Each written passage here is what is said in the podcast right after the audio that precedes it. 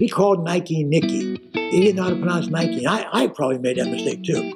N I K E, right? So, you know, right. who knows about the goddess or what the hell she is? I, I know what I didn't say that. Before they get in your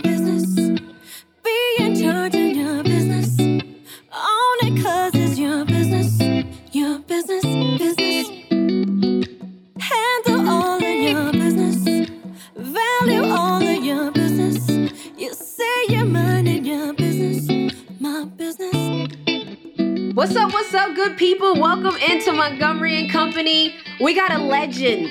We have a legend on the show today, Sonny Vaccaro. So you guys might know him from the movie Air. Matt Damon just played him, but boy, does he have a wealth of knowledge about the sports business. Y'all know I love some good sports business stories. He's going to give us all those stories. I even asked him about the women's side of the game, what his thoughts are. Love what he has to say. All we needed was an opportunity. And speaking of that, that's exactly what a lot of college athletes got recently. We're coming off the heels of the WNBA draft, and I'm so excited to talk about the Atlanta Dream and what we're building over here. Do it for the dream. I better see y'all this summer, man.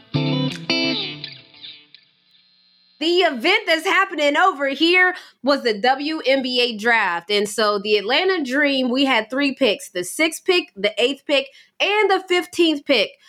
Boy, oh boy, did we win the draft. And listen, I like I'm biased. Yes, this is my squad and everything like that, but I was on the internet and there was a lot of people that also think that the Atlanta Dream, shouts to our GM Dan Padover, shouts to our head coach Tanisha Wright. Y'all did y'all stuck thizzle. There's a lot of other people that were in the war room. I was in the room where it happened.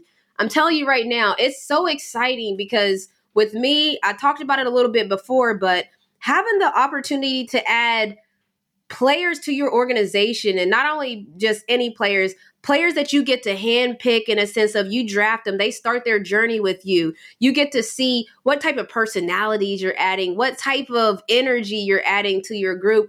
I was so excited and we had you know suzanne Abair i call her you know partner she's one of the other co-owners of the dream as well as larry g all of us were present and we had our kids there so that was pretty cool i had my boop junior there she had her kids there as well they're our next generation, but just seeing everything and how it's coming together. Excited is an understatement. I kept telling everybody before the draft that all I want for Christmas is Haley Jones at number six. I didn't know if she would get to us because obviously she's a superstar. She's a great player. And she has that and more effect of those things that just aren't even going to show up in the stat sheet during the games, those intangibles about her personality. And so I'm gonna get right into it about the WNBA draft because, like, for me, I mean, everybody, Aliyah Boston went number one, just so you guys know, like, that was predicted, that was well deserved, and she got it. And that's like, I love to see it. But I'm gonna specifically talk about our draft picks because, hello, hello. So, starting at the sixth pick, Haley Jones, hailing out of Stanford. Boy, the amount of messages that I received from people in my WME family that are just living in in the Bay Area that's like, "Yo, take care of it. You got a good one. Take care of her. You got a good one." All these other stuff like I was bombarded with messages. People are saying, "Oh, we got to do a home home for the podcast." Yes, Haley Jones has her own podcast where she interviews other players she's interviewed players' moms. Like it's just a dope podcast. So you'll hear more about the dream players in depth and what they're doing because they're gonna come on the show at a certain point. But Haley Jones, you know, as the draft is playing out, we really didn't know. Like, you know, like she was number one on our wish list, but we didn't know if she would get to us. So when the fifth pick happened, and we saw that she would be available. And shout to the fifth pick, Lou Lopez, because that's a UConn grad. UConn. Um, but shouts to, to Lou for going at number five because then that opened up the door for Haley Jones to be our sixth pick. So again, last year we added Rhyne Howard, Naz Hillmon. The year before that, Aari McDonald. And so now we're starting to get to the point where look at our young core, Allisha Gray. Look at our young core, AD. We have, you know, like just so many players that we're excited to build around. And this is what our GM Dan Padover had to say about Haley Jones. Can play the one through three. Um, she's able to pass, able to shoot. Um, also, is going to bring a steadiness to her game um, just from playing at a high level her, her entire career. Like she's going to come in and be absolutely fine. well, actually, we were joking with Rhyne and Oz because they played together on the uh, U21 America team, so know each other well. So I think everybody's going to fit in seamlessly. And then boom, we had the number eight pick. We were back like we never left, and we had Laeticia Amihere. Man, I'm telling you, this girl unique, athletic, long. I mean, just versatile in a sense of what she can do, who she can guard because of her athleticism. Super exciting. This is what our GM Dan had to say about her. Laeticia's super unique. Um, you don't see a player of her size, wingspan, athleticism every day. So um, I think she would tell you there's some areas of her game she wants to grow in, um, and we're looking forward because we think she can. We've been watching Laeticia for since we got here. So you know, watched her a lot last year, watched her a lot this year. Um, she's just a special player. Um, now, like like I said, she's got areas in her game that she needs to improve at this level. But again, like the athleticism, the talent, um, she does certain things that just wow people. Um, and when you have that, it's really hard to find. And we think we can develop all the other things. And another thing is she played on the South Carolina Gamecock squad. And the reason I say that is because when you've played on a winning team and you know what it takes to win, you know what it looks like, you've been a part of that grind to win. There's that's just something you can't teach. You have to experience it. It's literally why LeBron James left the Cleveland Cavaliers, took his talents to South Beach and went to Miami because he was like, I gotta learn what it looks like we have players on our team now that knows what it looks like. Yes, at the college level is different than the pro level, but I learned what it looked like in, in high school. And that helped me in college where we won a championship, and that helped me in the pros. And so when you have championship DNA in your team, it just elevates everything. And that's what we got with Laeticia. So I'm just excited. And we aren't done yet. That's what I'm trying to say. Draft night was lit. We still had one more pick. And a lot of times in the WNBA draft is hard because there's 144 spots available. It's the hardest pro team to make. By far, no questions. That's statistically. But then we still had the number 15 pick. A lot of times that player doesn't make the WNBA because it's so hard. But we drafted Leigha Brown. And shouts to my guy Woody Woods because he sent me a tech, and I'm gonna just tell you how life is crazy and how things always work out. He said, this is crazy. You spoke at my boy Nard's camp a few years ago, and today you drafted one of his kids, Leigha Brown, number 15 pick. That's hard. Like, and I'm like, whoa, that's big lit. And I told her to come in hungry to camp because for this very reason. It's hard to make teams but you come in hungry with the talent and it's always a possibility. So players like that it's just like it's exciting. The heartbeat michigan and just so a little fun fact that we learned on the call today shouts to kiera on our dream squad. She let us know that we drafted Naz Hillmon last year at the 15th pick from the University of Michigan. And this year on our 15th pick, we drafted Leigha Brown, another Michigan player at 15. So two players from Michigan at that 15th spot. As you guys know, Naz ended up making the team. We love Naz here. And so, man, like just all together as an organization, you know, I was talking on our, our company call this morning and I was just saying, like, we should all be excited. Not just the coaches, not just the coaching staff, not just the players that are getting other great players to build and play with, but everyone here in the Atlanta Dream should be excited for what's happening and what's going on because we're building something special. We're building a healthy organization. Suzanne talked about that today. We're building a healthy organization. We're building a healthy mindset team. We have great leadership. The fan base, I got to shout y'all out because y'all were turned up. Y'all were turned up in the draft during the drafts talking about our draft picks. I got to shout out ENFP Hoops because they sent out a tweet 2 p.m. Now, the draft happened at 7 p.m. And they sent a tweet out at 2 p.m. on draft day that said, Here are our predictions for the Atlanta Dreams three draft picks selections tonight. And they picked exactly what we did. Sixth, Haley Jones, eighth, 15th. They got it all right. It's so crazy to see y'all's investment. I'm gonna see y'all this summer. We're already getting turned up. I tweeted out that it's about to be a party. It's a party, yay! Every home game at Gateway Center Arena. Y'all better pull up on us. We're turning up. Let's go!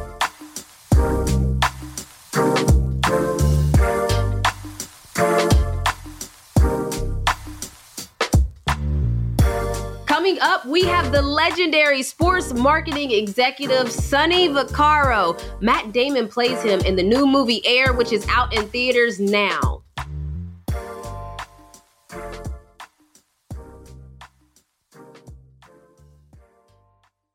Another day is here, and you're ready for it. What to wear? Check. Breakfast, lunch, and dinner? Check. Planning for what's next and how to save for it? That's where Bank of America can help. For your financial to-dos, Bank of America has experts ready to help get you closer to your goals. Get started at one of our local financial centers or 24-7 in our mobile banking app. Find a location near you at bankofamerica.com slash talk to us. What would you like the power to do? Mobile banking requires downloading the app and is only available for select devices. Message and data rates may apply. Bank of America and a member FDIC. When you need mealtime inspiration, it's worth shopping Kroger, where you'll find over 30,000 mouthwatering choices that excite your inner foodie. And no matter what tasty choice you make, you'll enjoy our everyday low prices, plus extra ways to save, like digital coupons worth over $600 each week. You can also save up to $1 off per gallon at the pump with fuel points. More savings and more inspiring flavors make shopping Kroger worth it every time. Kroger, fresh for everyone. Fuel restrictions apply.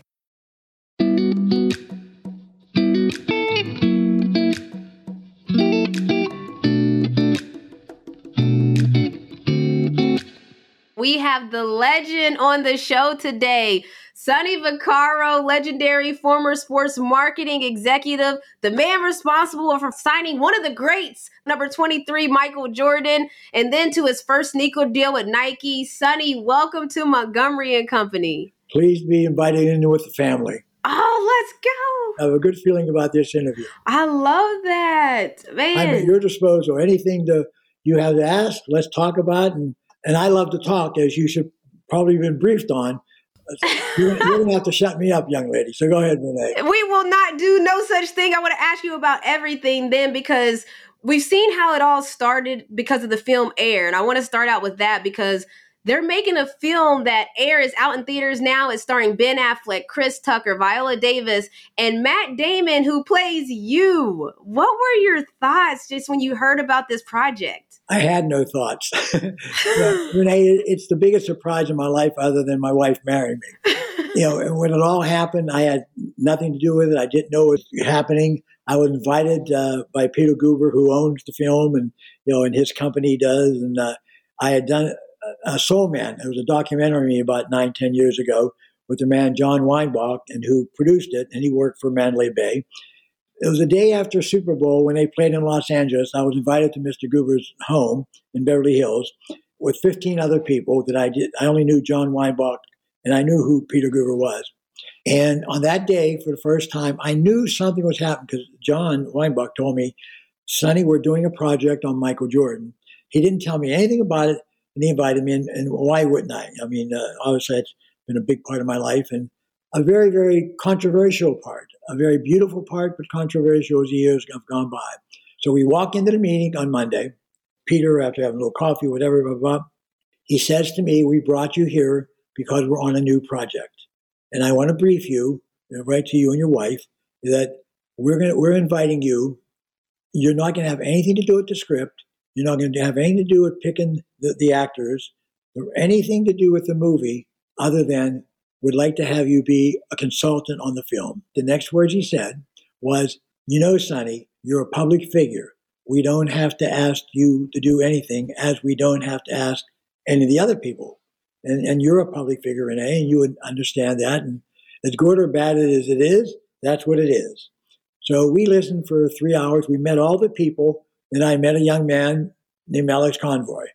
He was about 28 years old, and he looked like he was eight years old. he worked for Mandalay Bay when he graduated from uh, Southern Cal's uh, the film school, and he was an intern there and a, and a paid intern. Uh, during the years they did Sole Man. The most important thing he did, he was now moved up in the chain. But you do remember The Last Dance, the Michael Jordan documentary, which was the most watched show during the COVID thing. Well, I had a problem with you know people being interviewed for Sole Man from Nike, anything to do with Nike. It was sort of like a you know whatever it was. It was a sit down, okay, and that's fine. You know, go look at Sole Man. I was hurt. I was felt bad, but uh, that's business, and I understood that, and I went on with my life, and everyone else went on with their life. So young Alex I did three and a half hours. I live in Palm Springs, 140 miles from LA. Across about, about, about half a mile down here, we, we live on a golf course, was the Westin Hotel. And that's where I'd hold interviews for probably the last five years. And they come up and they interview me. They had eight people from LA, you know, the, the, the, the guy to do the film and the audio. You, you know that business. And, um, and they brought in the, the director from Pittsburgh, uh, who was going to direct it because I happen to know his grandfather, who was a big celebrity in Pittsburgh. Seriously, this is all what happened. And uh, Chilly Billy, he had a big show in the 60s when I was a kid growing up on the Pittsburgh KDKA station. And uh, so they all come in. We were friendly. We agreed to agree on I would have access to everything I said. I did three and a half hours of interviews other than going to the bathroom and having some drinks and sandwiches in between of everything I ever did with Michael. They, they, they wanted to know my history and all that stuff for the last 10. And time goes on, and then time expires. The show comes out, it's a hit, and if you watch 2,000 hours, you'll never see me other than my rear end getting out of the car at the famous meeting in Oregon months later. And uh, that didn't sit well.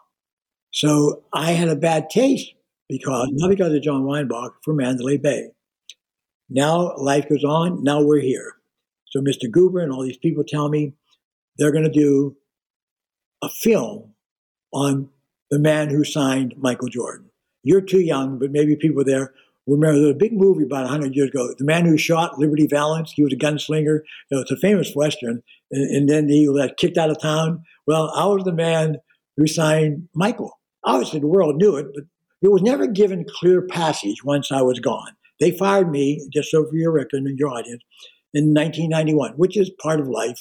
That's why that happens. Well, why did that happen though? I mean, I don't know the details. Is it if it's private, feel free not to answer, but I'm just curious. I know it may be public, like you said, you're a public figure, but I don't know. Uh, Renee, I don't know why they fired me either, because Pam and I and Howard White and Michael, Howard was always with Michael at the beginning. Howard was a ball player, you know, he played at Maryland. There was a communication there you know, when I truly got involved in traveling the world and doing different things with him, Howard went with us because, you know, at nighttime, Michael's a young kid.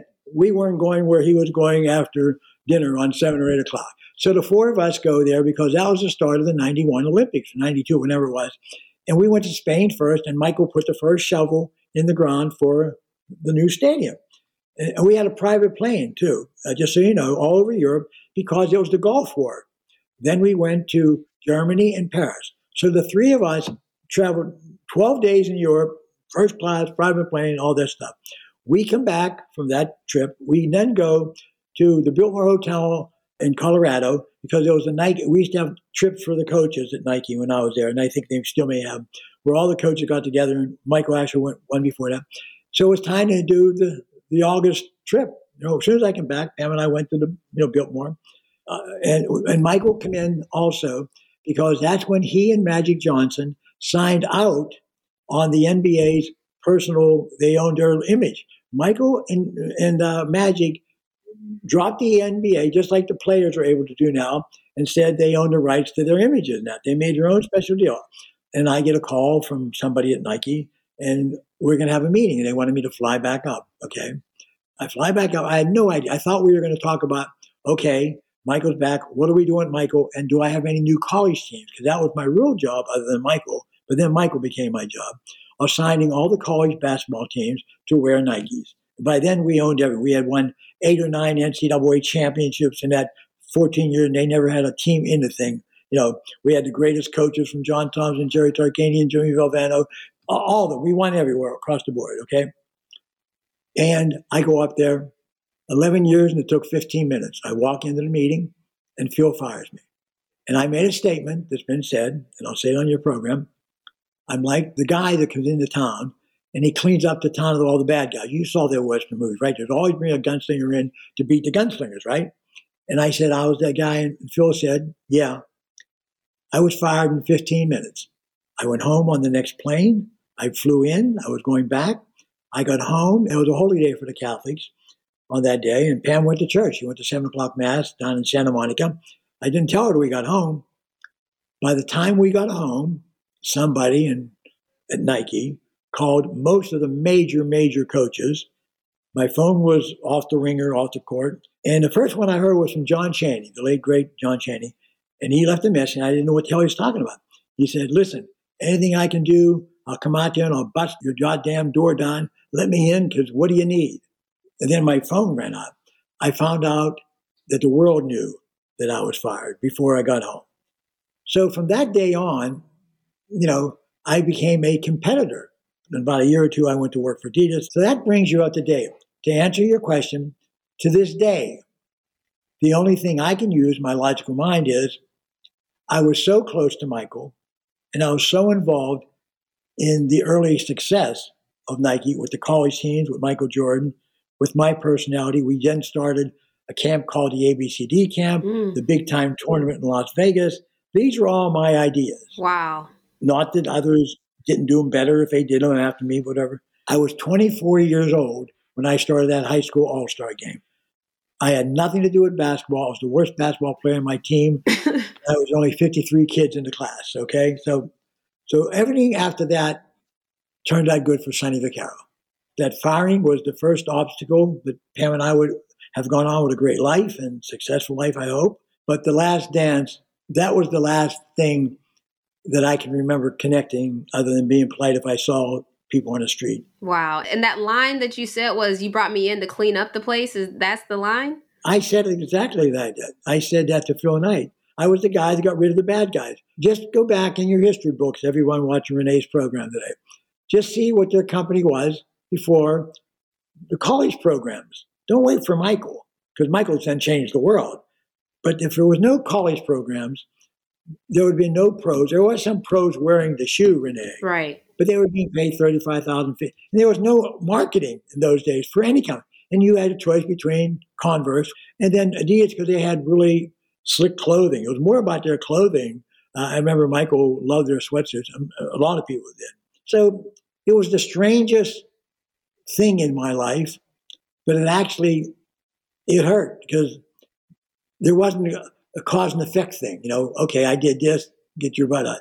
I was a honorary guy. I never lived there. The movie shows that I lived there sort of like I was a transient employee for eight years. I'd fly in for a day or two and fly home. I never lived there, and I never went to the confectionery store to see the you know the young kid talk basketball or whatever you know the things you see in a movie. The day they all decided to make a deal with Michael and invited me in to have my opinion, and I said give it to the kid. I was the least person that had something to do with Nike because I didn't really know most of the people. I knew who Howard was because he was an, he was a very good player at the University of Maryland, and if he wouldn't have got interested, ironically, I, I might have picked him for the, he was that good, but I had nothing to do with it. So did you even talk to his mom? That was a big storyline. Um, did you talk to his mom? She was played by Viola Davis in the movie. Let me say this: I talked to his mother as we went along. I didn't talk to her immediately. I didn't know the signature thing in that asking uh, Renee is the first meeting I had with Michael Tony Rowan with George Raveling, who was the best man at my wedding, was the assistant coach at the Olympic Games. So they were all in Los Angeles for the 84 Olympics and they were practicing. And I asked George to do me a favor, and he did. His role was he drove to Tony Roma's, met Michael, but a, a assistant coach friend of his, who I know to this day, named Rudy Washington, actually drove Michael because if Bobby Knight would have known George did that, he probably would have been over the head and fired him. I mean, uh, so George did the right thing, but he got he got Michael to me for the first time. Wow. And Michael and I and George sat down and we talked. When we were leaving, Michael told me outright. He called Nike Nikki. He didn't know how to pronounce Nike. I, I probably made that mistake too. N I K E, right? So, you know, right. who knows about the goddess of what the hell she is? I, I don't want to, I didn't say that. But anyway, so he's leaving. I asked a question out of nowhere, and I've had a propensity in my life to ask maybe the right question or make the right move a lot of times. I said, Who is your close friend? I thought he'd say a teammate or Coach Dean Smith, which was logical. And he said, My parents. Mm. So I called Rob Strasser back that night and I said, We're not getting this kid. It was over before it started. He wa- I wasn't going to have a second meeting. But I knew Howard White knew him. I said, See if Howard can find the Jordan's number in North Carolina. And Howard found the number for me. So we had a more phone situation. And then once they got to Oregon, the Jordan family and I united until, unfortunately, James's death, until today. I mean, we were involved very heavily while they were at Nike. Even when they fired me, I still remain close to Mrs. Jordan to this minute.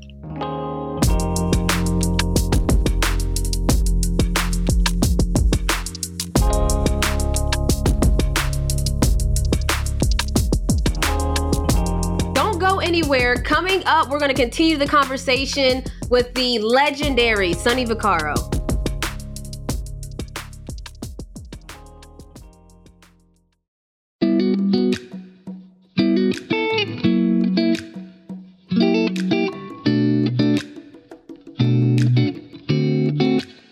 We see name, image, and likeness. You talked about signing those college teams back in the day when you were with Nike, and that was a big deal as well. And we see in college now, there's the emergence of name, image, and likeness where players can actually get paid in college. But you played a key role in the O'Bannon versus NCAA lawsuit which pretty much allowed players to get compensated once they've left the university because their name, image, and likeness would still be used. You're kind of like the godfather of name, image, and likeness if you think about it. Well, you know what? Without any braggadocio, it's a fact because a lot of people had fought against the NCAA. They proclaimed themselves, Renee, free from all, all and every thought that contains to an athlete in the running of the NCAA and how the athlete should be treated. Otherwise, they made their own rules. My first thing I was arguing about, you know, at that time, the early 2000s, I was fighting against the NCAA and their rule against allowing the kids to go out of high school to the NBA.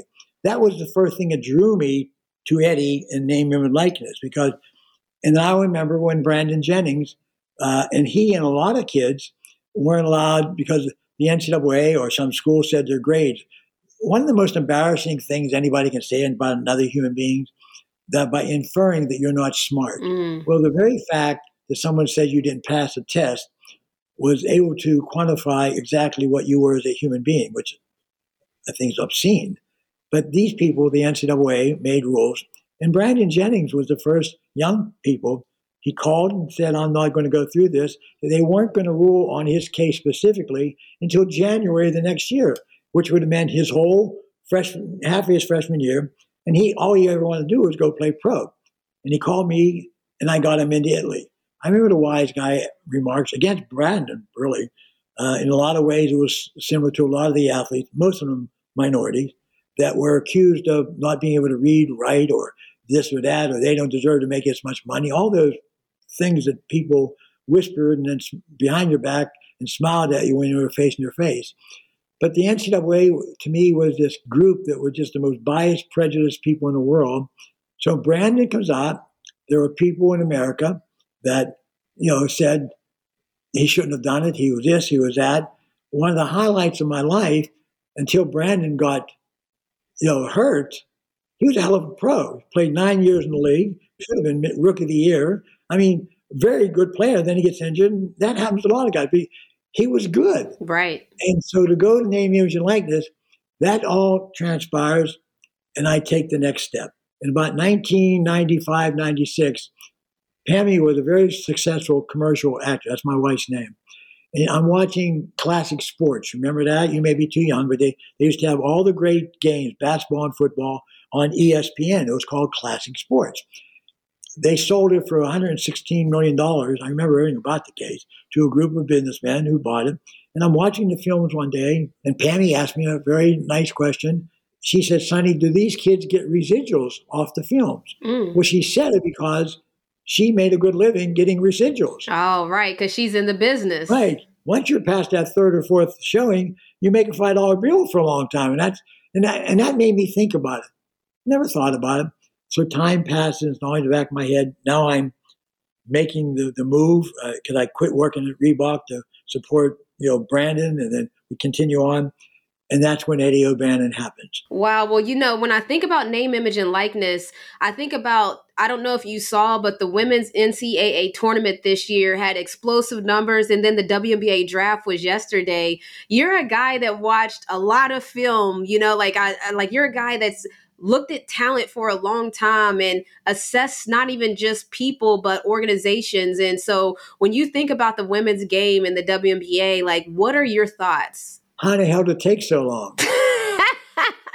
I mean that. I mean, go back to the early girls. I mean, go back the whole way through. People can say a lot of things about life, but I witnessed it.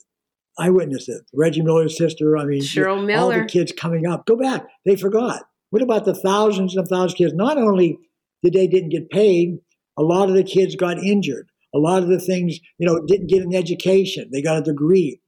But most important to me, the women actually saved the world. You know where it all started? The gymnasts, the soccer girls. But the gymnasts did more.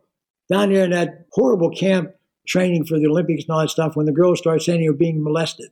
That was the key turning. Wasn't so much athletic, Renee, because women then, for the first time, went against an obstacle that had been facing them forever, that they were this vulnerable sex.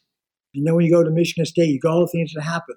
But the thing that changed it for the basketball girls, when three years ago, I forget the, the girl, might have been from Oregon, she went into the, the locker rooms for the NCAA tournament, and they were like going to a cesspool. And that was the first time America, forget they didn't get the amenities of the boys, that they were treated like 10th class citizens again. The NCAA didn't give a damn about them. They had to have because of Title IX, or that would have been, you know, obscene to even think that they would have. Yeah, that was Sedona Prince who went and recorded the weight room and went and recorded the various differences that she noticed in the men's March Madness and the women's March Madness. And look where we're at. Last year's girls, last two years, and look what Connecticut and South Carolina have done. Look what those two counties, and they started back at Tennessee years ago. It wasn't like girls are incapable of doing anything.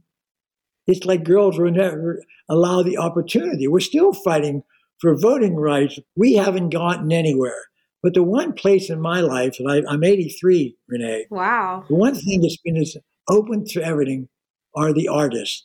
The artists, not so many the ones that draw, the ones that sing, the ones that act, the ones that play an instrument. That's where, even in my world, the Italian world, the early immigrants, if we could do something that wasn't you had to go through a corporate or a business or or you were prejudged, because no one can prejudge if you can sing or if you can dance or if you can throw a basketball in a hoop.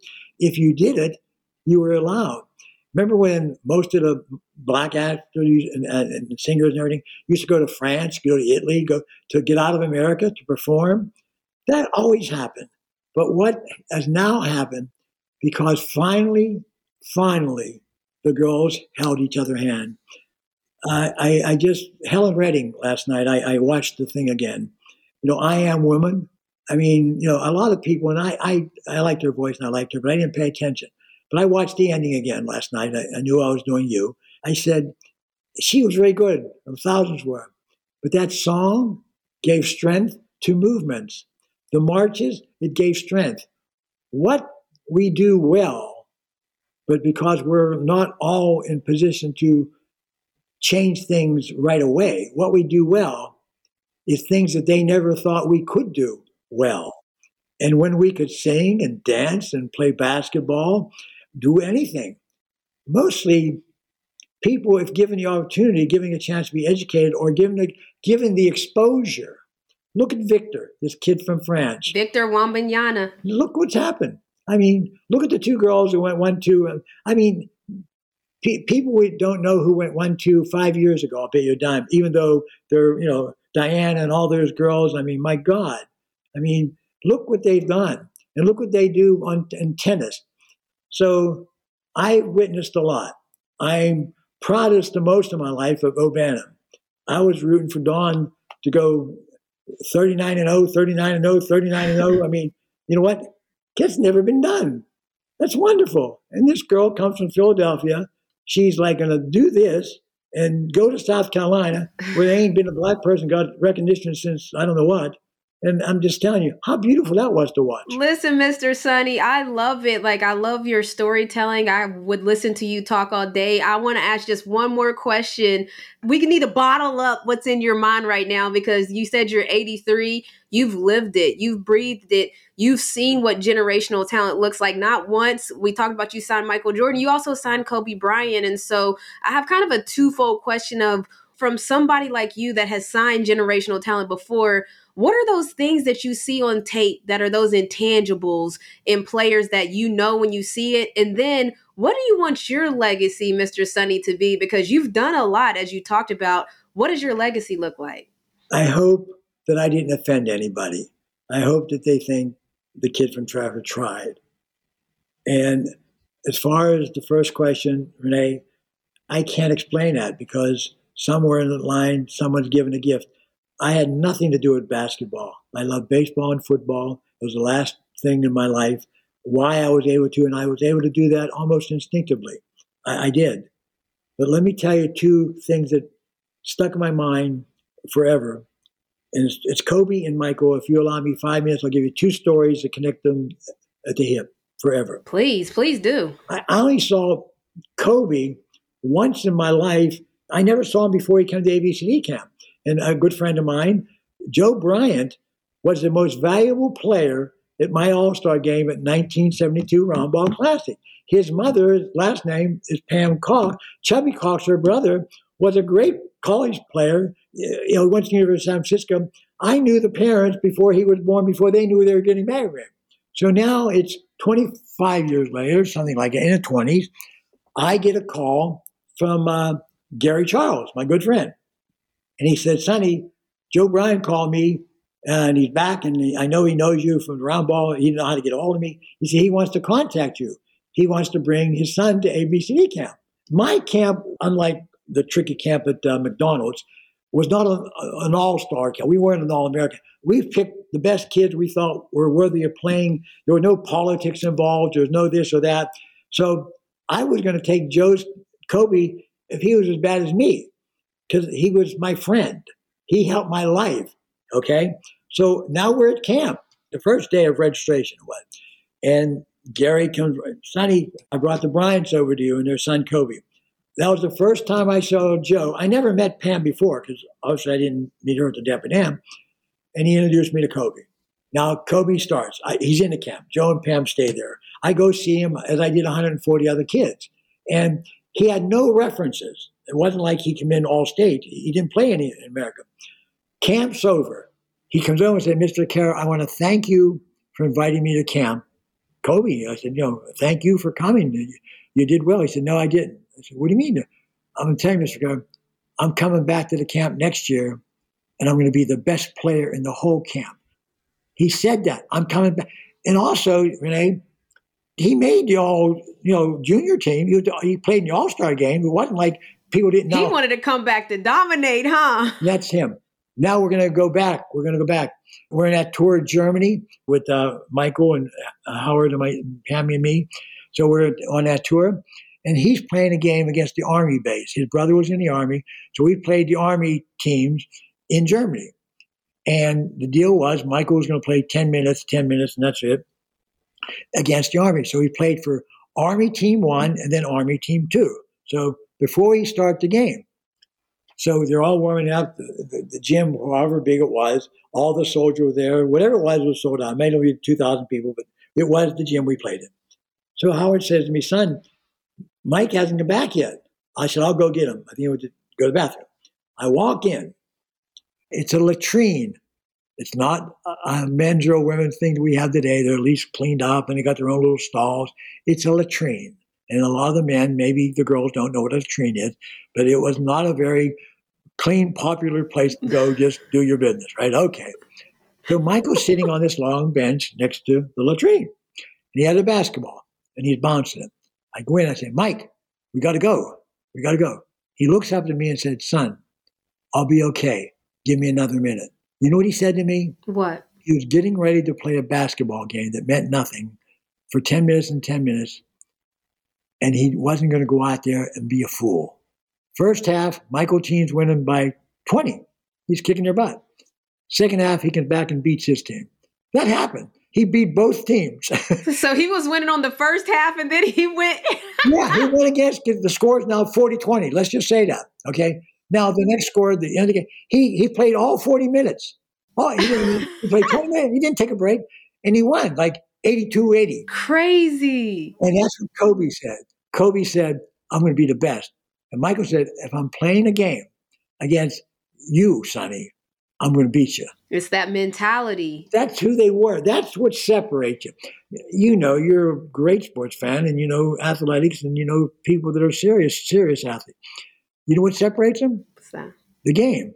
It means too much. Yeah. There's a lot of kids, girls and boys. I don't know as many girls. I probably only know the best ones. But in the men's thing, in today's society, there are more great players than when I was running my camps. The kids are better now. They're exposed. All this BS about this and that. These kids are ready to play at an early age. We know who they are at an early age. It used to be some wealthy kids went to a camp somewhere. Most of the kids, including Sonny Vaccaro, had a pool up there, and they put a little basket on the telephone pole, and you were on the, and you had to get off when the cars were coming, or you were in a you know dust ball. You know, Yeah. Tracy made a trip to Africa, and he came back and he saw the soccer players and some dudes. And I, I always remember this. Tracy is probably the kid I got closest to my whole life. He's still involved in our life, and he told me about the conditions. And you stop and think about it. You know what? Of all the countries and all the worlds that we have existing, and countries change their names, probably the most misleading country in the history of mankind is Africa. Probably because the color of the skin of the individuals are there, and because they didn't have an ed- a chance for education or whatever. I have no idea, Renee. I'm, and I'm not prophesizing here. I'm not trying to impress anybody. But if you're honest, and then you come down to 2023, and this kid, now we've had Yao Ming, we've had a lot of foreign kids, foreign countries. The foreigners are just as good as us now, just so we understand that. Th- th- those kids can play. Well, definitely. If you look at the past MVPs in the NBA, you're going to see that a lot of players are international players. Definitely. Who would have thought of Giannis doing it? And if, if they had to win it this year for any, it's almost impossible to believe these sort of things, right?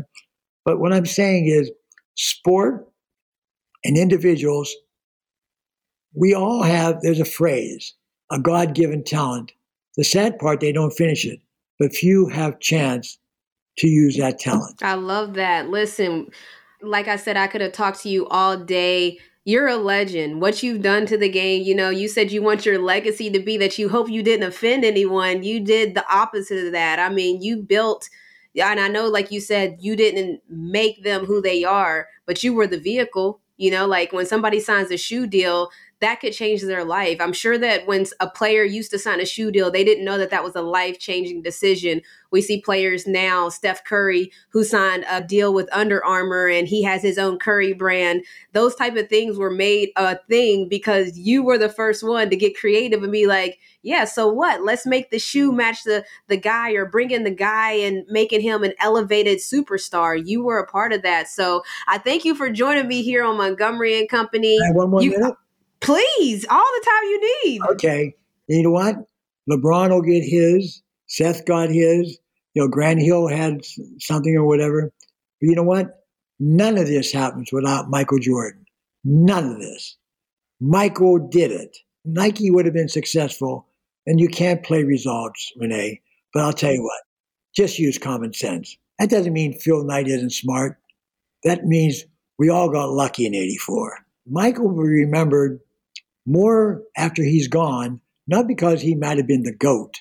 I don't know what the GOAT is. I think the GOAT, in my personal opinion, is the guy who was the best in the decade because I think it's hard to replicate what happened 50 years ago. Wilt Chamberlain, obviously, you're talking crazy. I mean, Bill Russell, the, the games were different, that's all. Right. But Michael did something.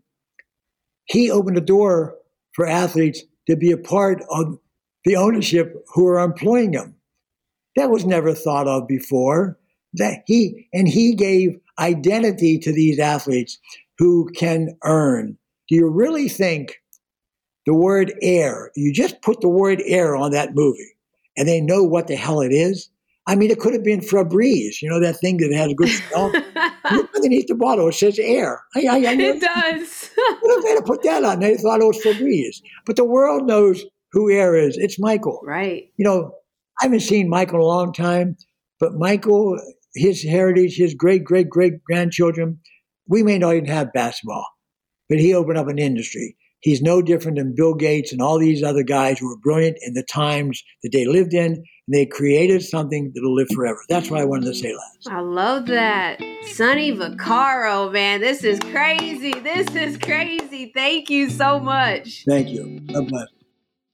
Man, from Kobe Bryant to Michael Jordan, he even brought up Victor Wembanyama, who's probably going to be the number one draft pick in the NBA. We got uh, mm-hmm. Aliyah Boston, the number one draft pick in the WNBA this year. Haley Jones, just all of these players. You know, I was trying to get in his mind to figure out what is that greatness like. Can you see it? Can you actually see it on camera? Can you actually see it on film? He's touched it. You know, he's signed greatness. He's been around greatness. I wanted to know, you know, from his eyes what that was like, and I think we got that. You know, he talked about greatness is being competitive at every single moment. And so I wanted to be a great player, and now I want to be a great vice president and a great owner because it's a generational thing here at MoCo.